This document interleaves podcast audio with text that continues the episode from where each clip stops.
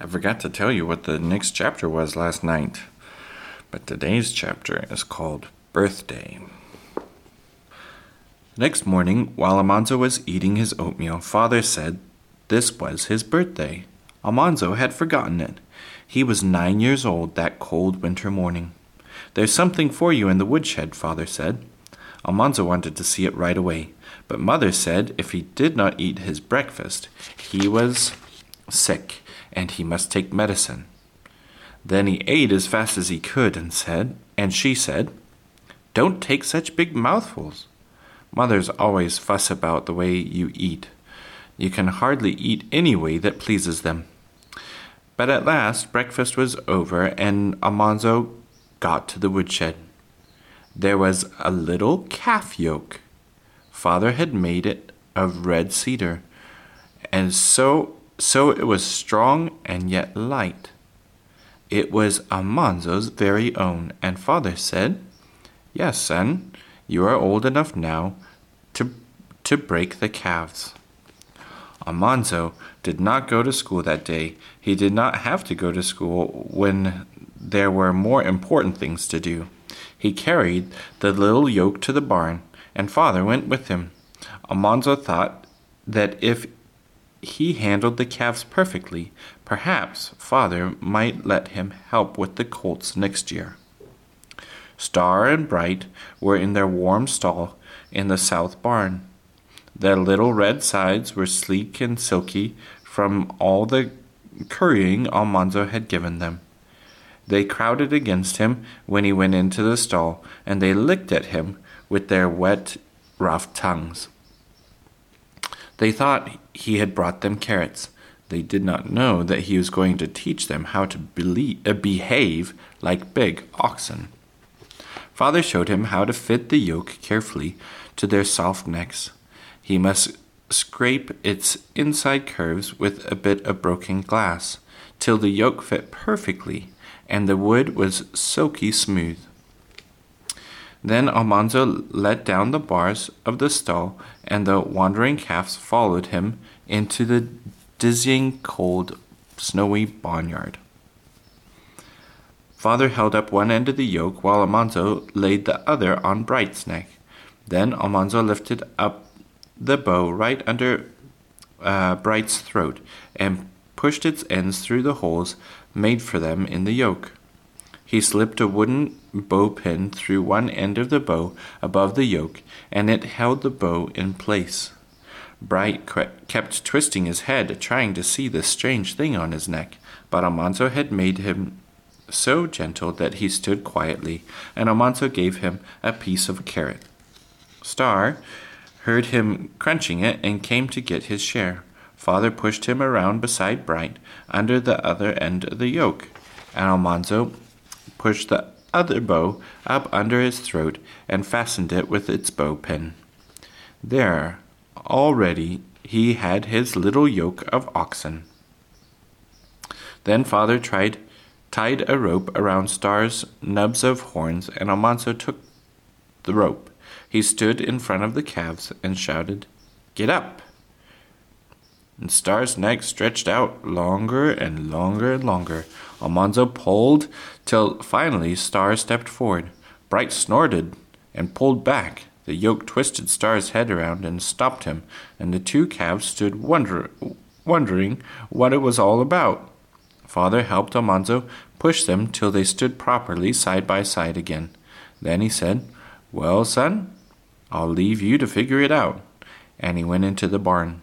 Then Almanzo knew that he was really old enough to do important things all by himself.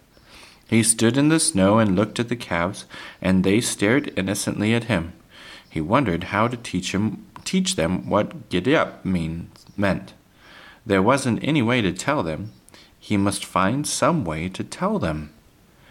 "When I say, 'Get up,' you must walk straight ahead." Almanzo thought a while. Then he left the calves and went to the cow's feed box and filled his pockets with carrots. He came back and stood as far in front of the calves as he could, holding the rope in his left hand, and he put in his right hand into his pocket of his barn jumper. Then He shouted, "Get up!" and he showed Star and Bright the carrot in his hand. They came eagerly. "Whoa!" Almanzo shouted when they reached him, and they stopped for the carrot. He gave them each a piece, and when they had eaten it, he backed away again and put his hands in his pocket and shouted, "Get up!" It was astonishing how quickly they learned that "get up" meant to start forward, and "whoa" meant stop. They were behaving as well as grown-up oxen when Father came to the barn door and said, "That's enough, son." Almanzo didn't think it was enough, but of course he would not contradict his father. "Calves will get sullen and stop minding you if you work them for too long at first," Father said. "Besides, it's dinner time." Almanzo could hardly believe it. The whole morning had gone in a minute. He took out the bow pins and let the bows down and lifted the yoke off the calves' necks. He put Star and Bright in their warm stall.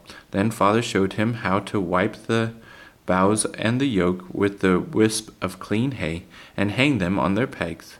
He must clean them and keep them dry, or the calves would have sore necks. In the horse barn, he stopped just a minute to look at the colts. He liked Star and Bright, but calves were clumsy and awkward compared with the slender, fine, quick colts. Their nostrils fluttered when they breathed, and their ears moved swiftly as birds, and they tossed their heads with flutter of manes and daintily pawned with their slender legs and little hooves, and their eyes were full of spirit. "I'd like to help break a colt," Almanzo ventured to say. "It's a man's job, son," Father said. "One little mistake and you'll ruin a fine colt." Almanzo didn't say any more. He went soberly into the house. It was strange eating alone with Father and Mother. They ate at their table in the kitchen because there was no company today. The kitchen was bright with the glitter of snow outside. The floor and the tables were scrubbed bone white with lye and sand. The tin saucepans glittered silver, and the copper pots gleamed gold on the wall, and the tea kettle hummed. The geraniums in the window sill were redder than Mother's red dress. Almanzo was very hungry, and he ate in silence, busy filling the big emptiness inside of him, while Father and Mother talked. When they had finished eating, Mother jumped up and began putting the dishes into the dishpan. "You fill the wood box, Almanzo," she said, and then there's other things you can do." Almanzo opened the woodshed door by the stove, and there, right before him, was a new hand sled. He could hardly believe it was for him. The calf yoke was his birthday present, and he asked, "Who's the sled for, Father? Isn't it for me?" Mother laughed, and Father twinkled his eyes and asked, Do you know any other 9-year-olds that want it?" It was a beautiful sled. Father had made it of hickory, and it was long and swift-looking, and the hickory runners had been soaked and bent long, clean curves and seemed ready to fly. Almanzo stroked the shiny, smooth wood. It was polished so perfectly that he couldn't feel even the tops of the wood pegs that held it together. There was a bar between the runners for his feet. "Get along with you," Mother said, laughing. "Take that sled outdoors where it belongs." The cold stood steady at 40 below zero, but the sun was shining all afternoon. Almanzo played with his sled. Of course, it would not slide in the soft, deep snow, but on the road, the bobsledders' runners had made 2 sleek, hard tracks. At the top of the hill, Almanzo started the sled and flung himself on it, and away he went. Only the track was curving and narrow, so sooner or later he spilled into drifts. End over end went flying sled, and headlong went Almanzo. But he floundered out and climbed up the hill again. Several times he went into the house for apples and doughnuts and cookies. Downstairs was still warm and empty. Upstairs, there was a thud-thud of Mother's loom and the clickery-clack of the flying shuttle. Almanzo opened the woodshed and heard the slithery soft sound of a shaving knife and the flapping of a turned shingle. He climbed the stairs to Father's attic workroom. His snowy mittens hung by their string around his neck. In his right hand he held a donut, in his left hand 2 cookies. He took a bite of the donut and then a bite of the cookie. Father sat astraddle on the end of the shaving bench by the window. The bench slanted upwards towards him, and at the top of the slant 2 pegs stood up, and at his right was a pile of rough shingles, which he had split from with his axe from short lengths of oak logs. He picked up a shingle and laid its end at the pegs, and then drew the shaving knife up its side. 1 stroke smoothed it, another stroke shaved the upper end thinner, and then the lower end. Father flipped the shingle over, and 2 strokes on that side, and it was done. Father laid it on a pile of finished shingles, and then set another rough one against the pegs. His hands moved smoothly and quickly. They did not stop even when he looked up and twinkled at Almanzo. "Be having a good time, son?" he asked. "Father, can I do that?" said Almanzo. Father slid back on the bench to make room in front of him, and Almanzo straddled it and crammed the rest of his donut into his mouth. He took the handles of the long knife in his hands and shaved carefully up the shingle. It wasn't as easy as it looked, so Father put his big hands over Almanzo's, and together they shaved the shingle smooth. Then Almanzo turned it over, and they shaved the other side. That was all he wanted to do. He got off the bench and went in to see Mother. Her hands were flying, and her right foot was tapping the treadle of the loom. Back and forth the shuttle flew from her right hand to her left and back again, between the even threads of warp, and swiftly the threads of warp crisscrossed each other, catching fast the thread that the shuttle left behind it. "Thud, thud," said the treadle. "Clickety-clack," said the shuttle. A thump, said the handbar, and back flew the shuttle. Mother's workroom was large and bright, and the warm of the heating stove's chimney. Mother's little rocking chair was by one window, and beside it a basket of carpet rags, torn for sewing. In the corner stood the idle spinning wheel. All along the wall were shelves of hanks and reds and blues and yellow yarn, which Mother had dyed last summer. The cloth on the loom was sheep's grey, and Mother was weaving undyed wool from a white sheep and wool from a black sheep, twisted together. "What's that for?" said Almanzo.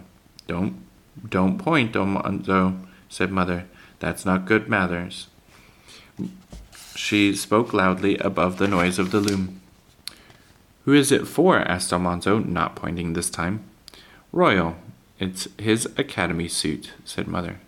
Royal was going to the academy in Malone next winter, and Mother was weaving the cloth for his new suit.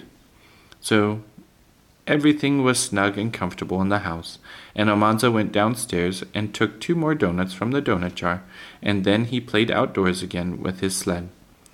Too soon the shadows slanted down in eastward slopes, and he had to put his sled away and help water the stock, for it was chore time. The well was quite a long way from the barns. A little house stood over the pump, and the water ran down a trough through the wall into a big water trough outside. The troughs were covered with ice, and the pump handle was so cold that it burned like fire if you touched it with a bare finger.